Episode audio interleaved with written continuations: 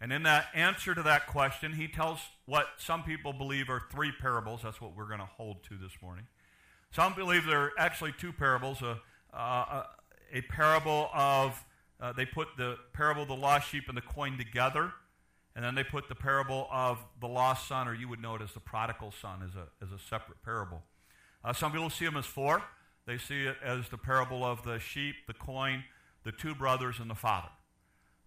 However you divide it up, it really doesn't make any difference. We're going to look at them all today, or all in the course of, the, of four weeks. Last week we talked about the idea of the sheep, and this week we're going to talk about the parable of the coin. So let's read the passage, make sure we've got a good understanding of it, and then we'll dive into it and see what we can learn. Uh, verse 1, this sets the scene. It says, The tax collectors and sinners were gathered around to hear Jesus. The Pharisees and the teachers of the law muttered, This man welcomes sinners and eats with them. In the culture of the Pharisees, what you have to understand is that they, were, they, they liked Jesus because he taught the Old Testament and he knew the Old Testament. What they, what they struggled with was the way, he, the way he lived his life. That was the struggle for them. So, in their world, what happened was they, they could not justify the idea that he was a man of God or a teacher of God, and yet he hung with the people he hung with. Because in their world, that contaminated the message. And so in their world, they had earlier come to the disciples and said, Why is it that you eat with sinners and publicans? Now they're getting more specific. They're looking at Jesus and saying, Why do you do it? And we talked about last week the idea of Jesus responds with the parable of the lost sheep. And that's what verses uh, 3 through 7 talk about. Verse 8, he does the second parable, the parable of the lost coin. And here's what he says Suppose a woman, now again, last week, remember I said the Pharisees didn't have anything to do with shepherds?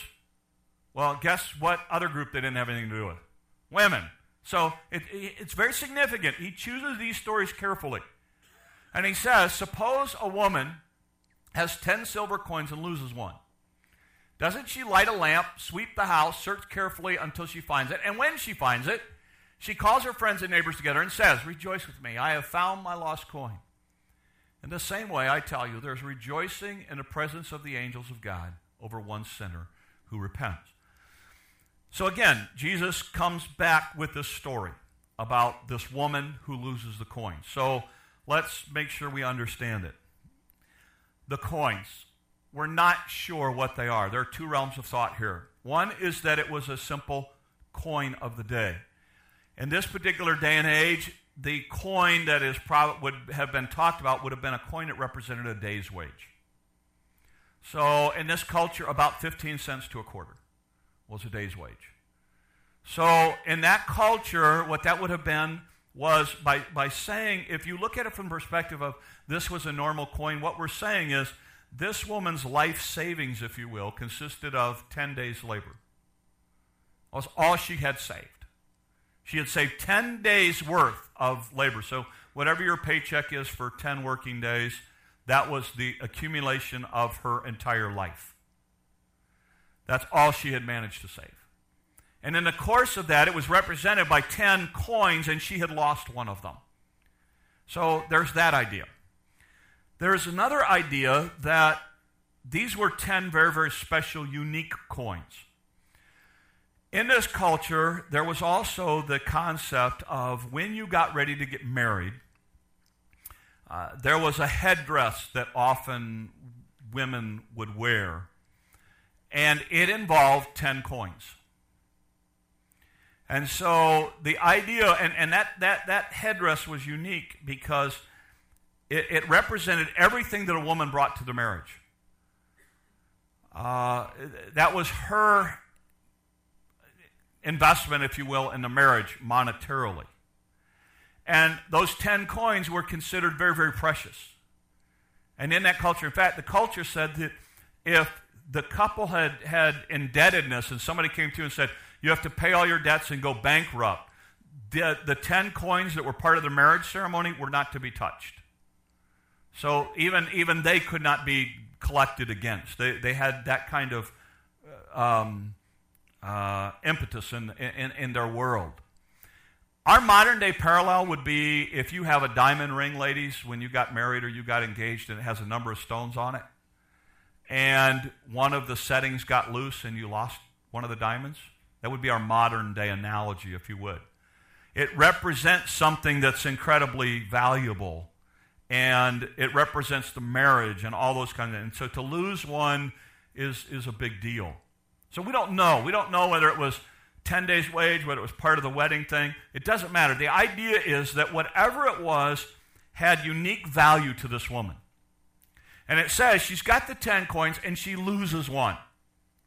And then what does she do? She lights the lamp Remember, in this culture, houses are not like the houses you and I live in. They don't have thermal pane windows and all that kind. In fact, there are very few windows in these houses. Because of the climate, because of the culture, um, a window let in light and heat. And in a high temperature area like they were, you wanted things cold and dark. Um, I would have loved to live in this time. Now, my wife looks at me and says, you know, if you, she, she, can, she said, you know, my kids say the same thing. You know, Dad, you would live in a cave if you could. Because I don't like, my eyes get sensitive to a lot of light, so I, um, until I moved in the country, you're not going to believe, until I moved in the country, the first thing I did when I came home was pull every shade in the house.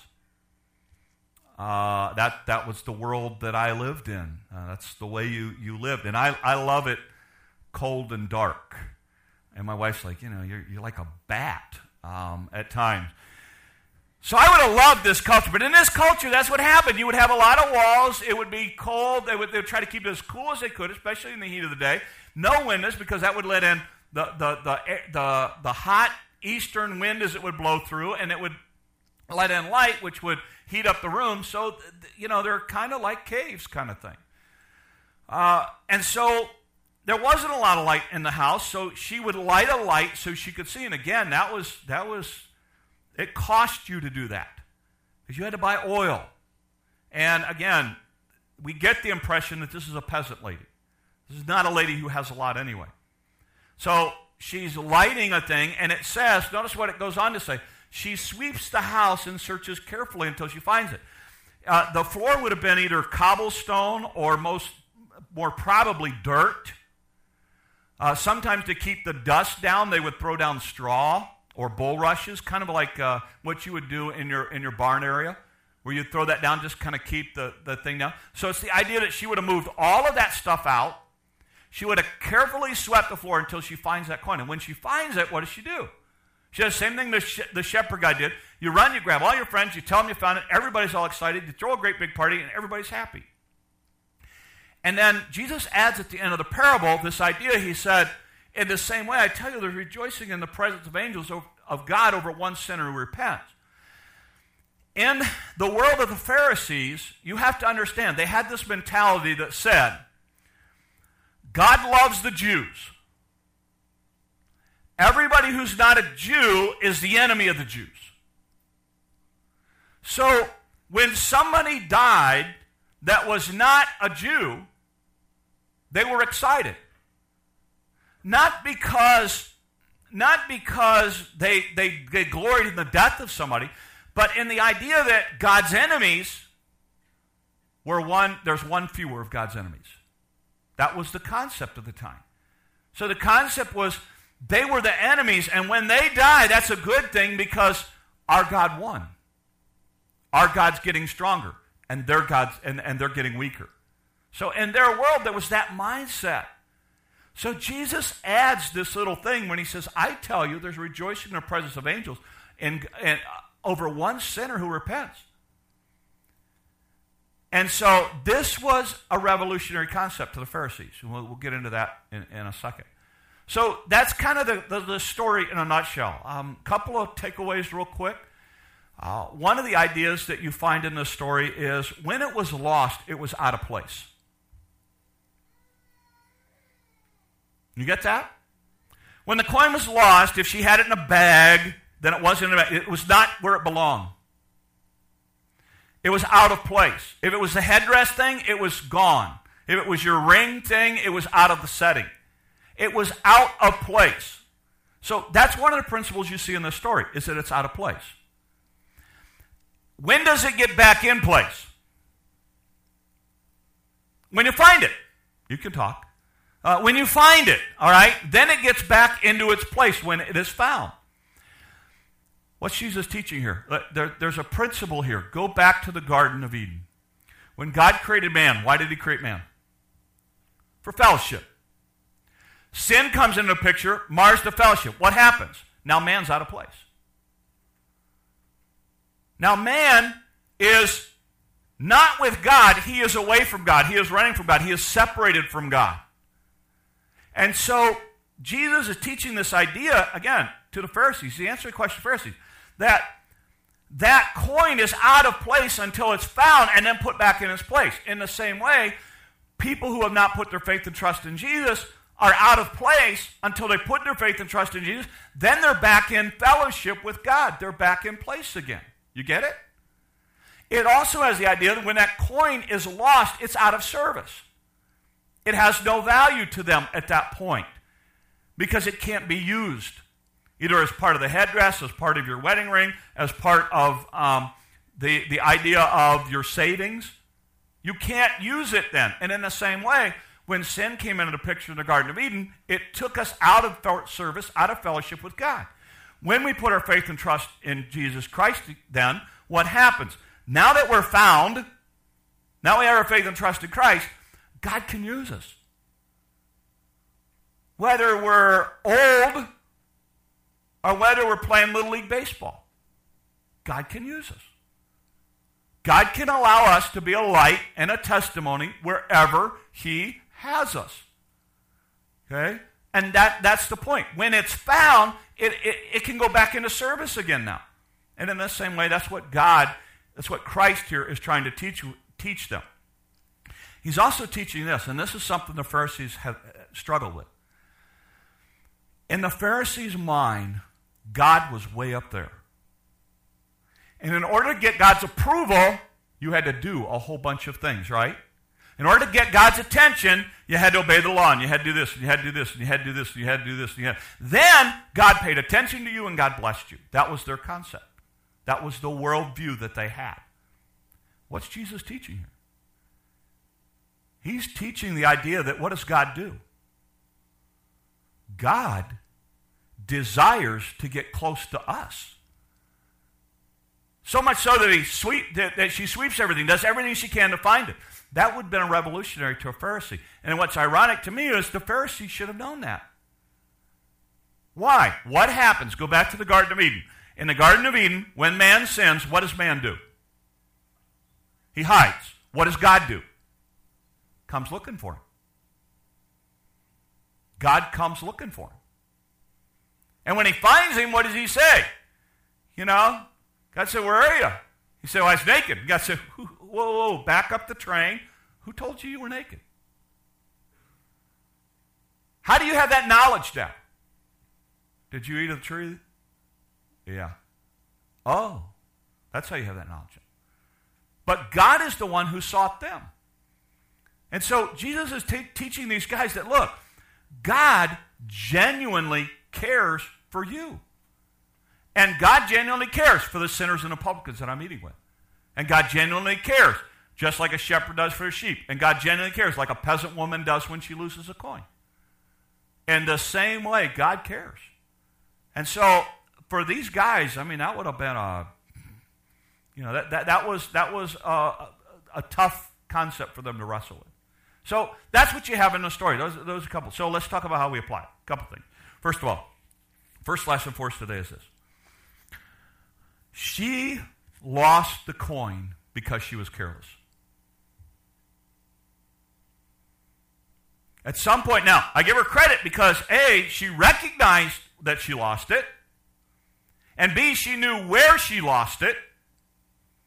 Okay? So it, it tells me she had some amount of care, concern, check system or whatever else for making sure she had the, these coins.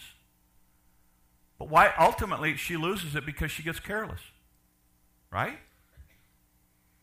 Ultimately, that's what causes her to lose this coin, is that in the course of the day and going through her routine, this thing gets dropped.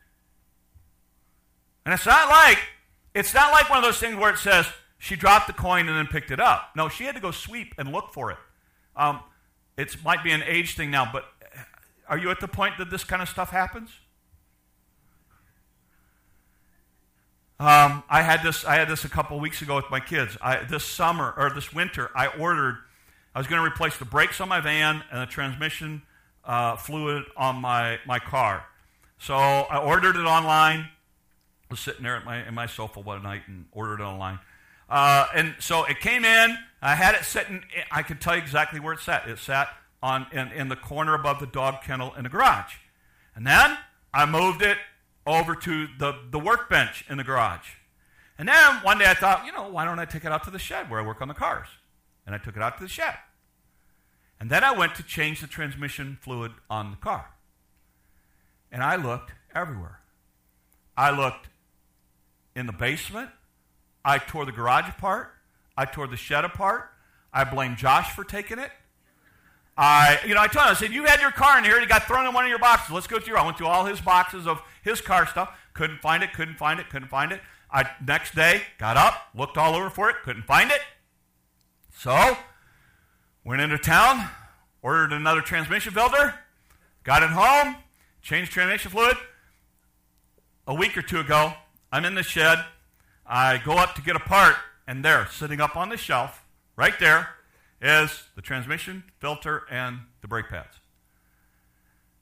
And I'm thinking, yeah, it was. I know. I still say you. I still say it was in this box and he put it back. But okay.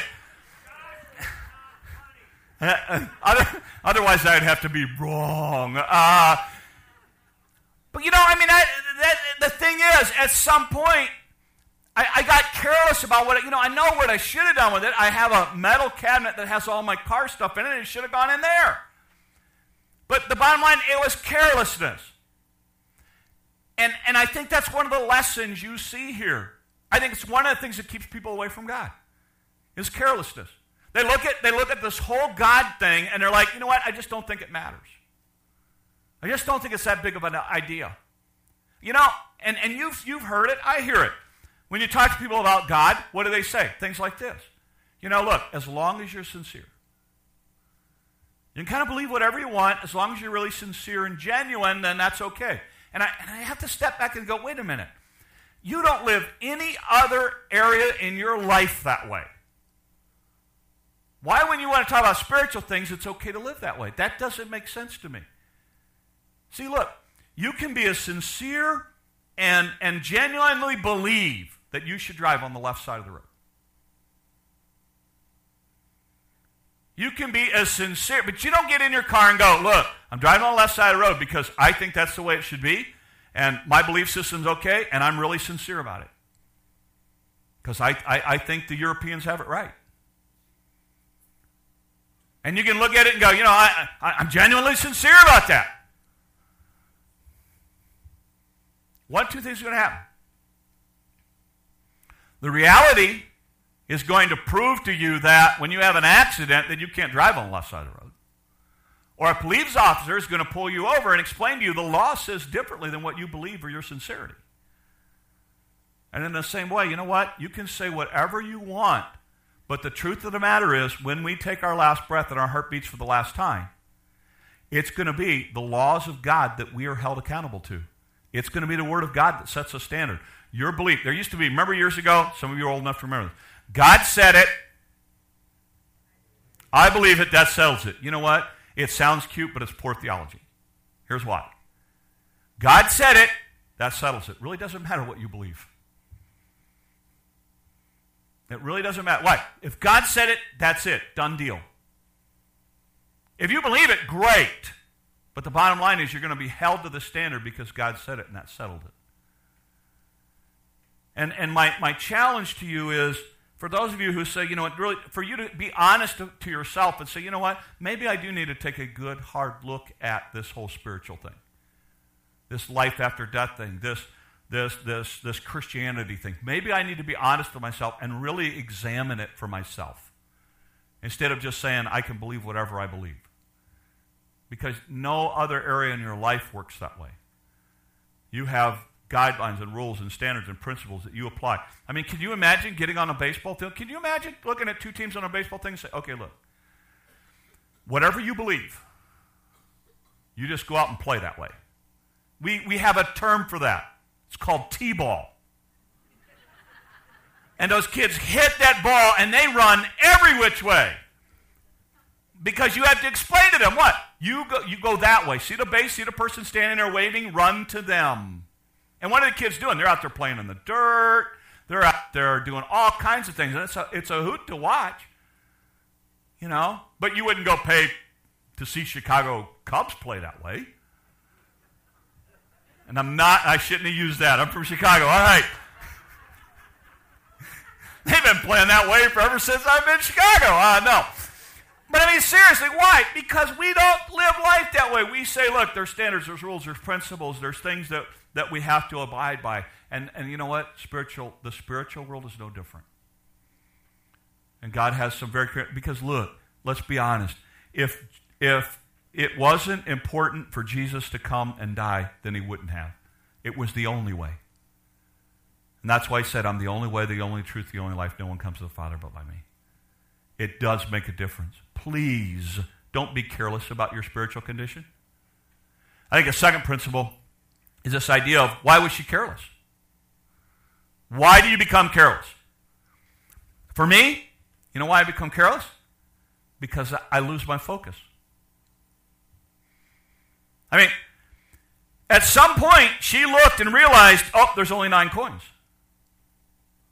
At some point, she realized that. And so, all of a sudden, when she focused on the coins again, she realized there was a loss. Right? You want to know why we get careless? Because we lose our focus. And all of a sudden, before we know it, we're, we're, we're, down this whole path, and we go, How in the world did I get here? It's because we lost our focus along the way.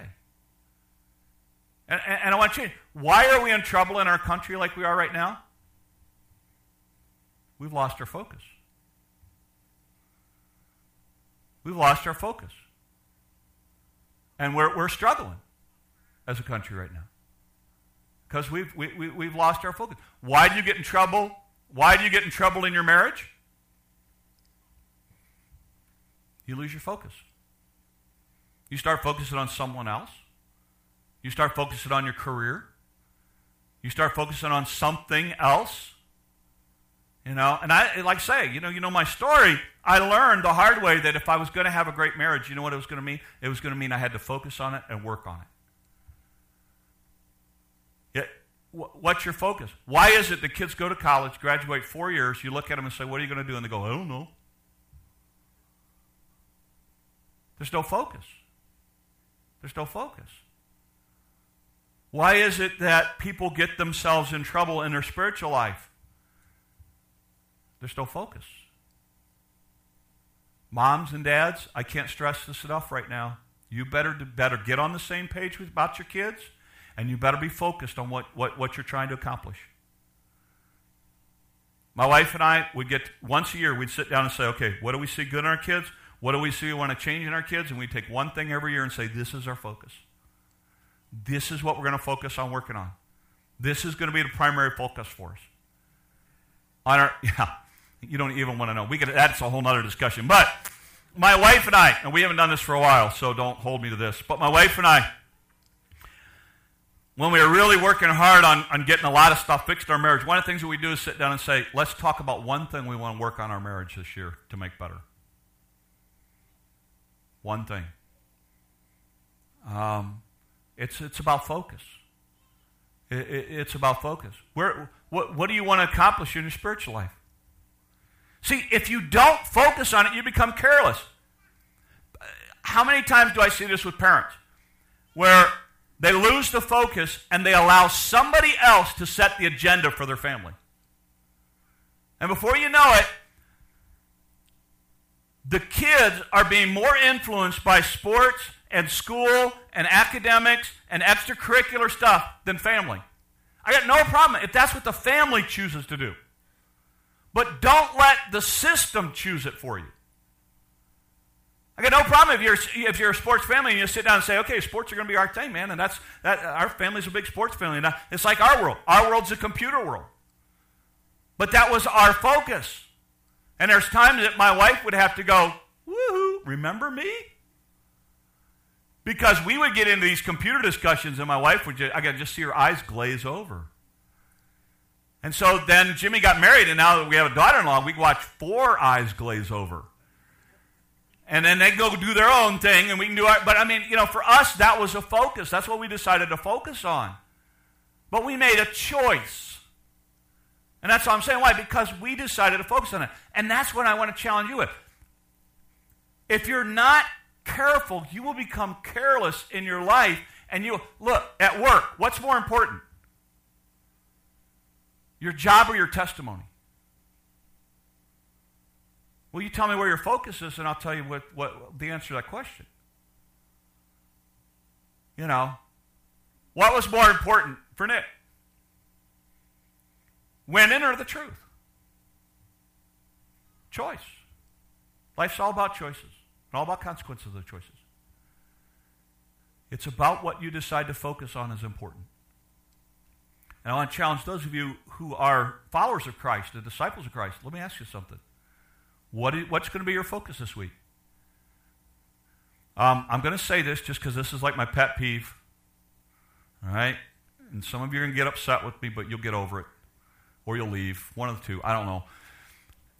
I get tired of seeing, oh no, it's Monday. Oh no, it's Monday. Oh yeah, there are so many there are so many better alternatives aren't there?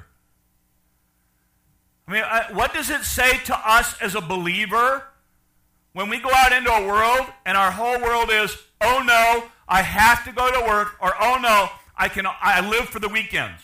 TGIF. I would love to see somebody just for fun put TGIS. Thank God it's Sunday. We get to worship together. You know, come on. What are we what are we saying to them out there? What are we saying? Listen, every day we walk into our jobs, it's an opportunity to have a ministry. It's an opportunity to be used. It's an opportunity for us to be a light. It's an opportunity for us to be a testimony. And man, why we've got to refocus on that's what we're about. Not about the paycheck. If you're living for the paycheck, I'm here to tell you, you're going to be disappointed because there's never going to be enough paycheck. It's got to be more than that. There's got to be something of an eternal nature to what you're doing for it to have value long term. It's all about focus. And if you're not focused, if, you, if you're not careful, then you're going to become careless. And those things are going to go by the wayside. And I think the, the, the last thing, and the last thing that I see in this passage is the idea of the solution for it was kind of simple. How did she find it? What did she do?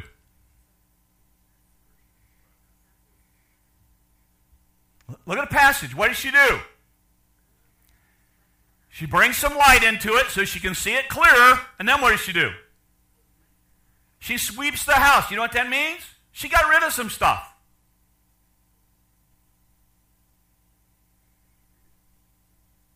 She got nothing else. She got rid of the dust so that she could see it clearer. You want to know what some of need to do? We need to get rid of some stuff. We got some stuff that's cluttering up our life that's not helping it. And you know what? What happens?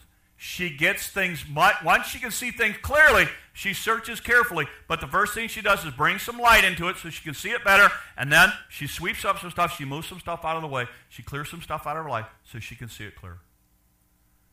You know my story. Those of you who know my story. For me, you know what it meant? It meant quitting my job.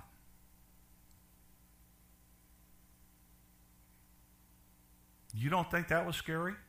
You don't think that was difficult? But I decided if I was really going to have the kind of marriage that I wanted to have, then I would do whatever it takes, no matter how hard it was. Why? Because if you're really going to focus, then you got you got to see things clearly, and it means sometimes you're going to have to get rid of some stuff that's not helping the problem, that's really hurting it. And so for some of you, it might mean sitting down and clearing some schedule. It might mean clearing some stuff out of your finances that you need to just not focus on and not, not make a priority. Whatever it is,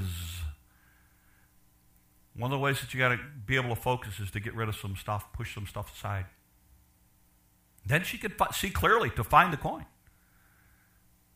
And so there's some people that that's exactly what you have to do in your life to go. You have to look at your life and go, you know what? I'm going to be honest with myself. These are things that are not helping me. They're hurting me. They're taking up too much time. They're taking up too much money. They're taking too much effort. I need to push them aside and refocus some things. You go, yeah, that, you don't know how hard that is. No, I don't live in your shoes, but I'll say this. I've done it, been there, walked down that road, don't want to ever go down that road again. No, it was not fun. No, I don't want to sign up for it ever again, but if it's the only way to get where I have to go, then okay. Why? Because this, this idea of staying focused on what God wants us to accomplish is essential. And one of the things that Jesus is showing here in this story is carelessness will keep us from God, whether we're a believer or an unbeliever. And in order to be able for God to find us and to find our lives and the things for God to use us, put us back in service, put us back in play, one of the things that has to happen for us is we've got to start looking at things a little more clearly. We've got to get some stuff out of the way so we can be what God intended for us to be. And He can use us. And He can use us in great ways, whether we're playing Little League or whether we're running a company. He wants to use you this week. Okay? So let's get a little more focused. For those of you who are not a follower of Christ, you're still looking at it, still asking questions. Ask some questions. Be serious about your search for God. Because if you genuinely want to find Him, I guarantee you, He's looking for you, and you will not miss Him. You will not miss Him. So I end this week with this. For those of you who are being careless about your spiritual condition, be honest with yourself and God. He's seeking you. He wants you to find the life that He offers you. For those of you who are believers, take inventory of the things you're focusing on. Celebrate what God is doing in your life. Let Him use you this week, wherever He has you. Let's pray. Lord, guide, direct us, and use us. Thanks for this, your word. Thanks for the time. And Lord, it's so easy to be careless. It's so easy to miss the important things. And Lord, we get so focused on doing urgent things that the important things get pushed aside. And Lord, we don't want to do that. So, Lord, may we reframe our week this week. May we see it as an opportunity to have a ministry. May we see it as an opportunity to serve and not to be served. May we see it, Lord, as an opportunity to shine as a light in a very dark world. And guide each of us, Lord, in our, in our walk and for those who have not put their faith and trust in you, Lord, may this week be a week in which they really come to a, be honest with themselves before you. May you work in their heart, Lord, as only you can. We thank you for the time. These things we ask in your great and precious name. Amen.